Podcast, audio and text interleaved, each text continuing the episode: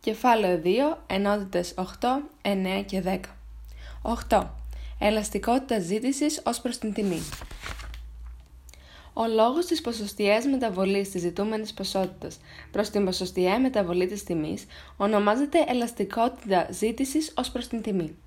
Μπορούμε λοιπόν να αντιληφθούμε την ελαστικότητα ζήτησης ως προς την τιμή ως το βαθμό ανταπόκρισης ή αντίδρασης των καταναλωτών στις μεταβολές της τιμής όλων των άλλων παραγόντων σταθερών και τέρης παρήμπους.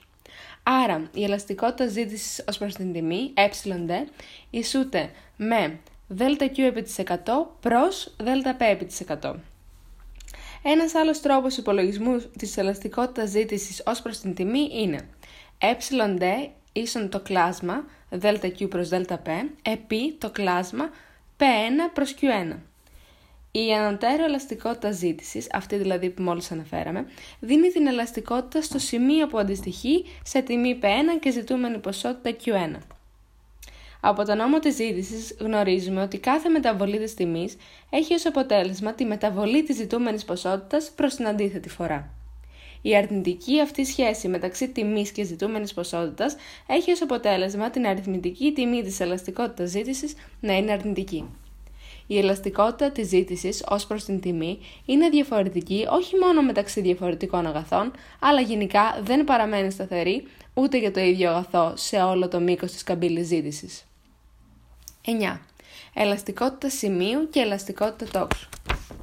Στην ενότητα 8 αναφέραμε την ελαστικότητα σημείου, για παράδειγμα ένα σημείο α, και τώρα θα αναφερθούμε στην ελαστικότητα της ζήτησης τόξου ή τοξοειδούς ελαστικότητας, όπου το τόξο είναι ένα τόξο που δημιουργούν δύο τυχαία σημεία, για παράδειγμα ΑΒ.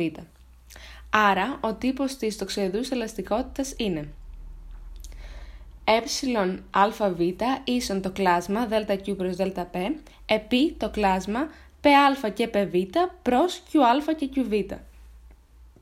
Είναι ευνόητο ότι η απόλυτη τιμή της ελαστικότητας τόξου είναι ανάμεσα στις τιμές της ελαστικότητας των δύο άκρων του τόξου.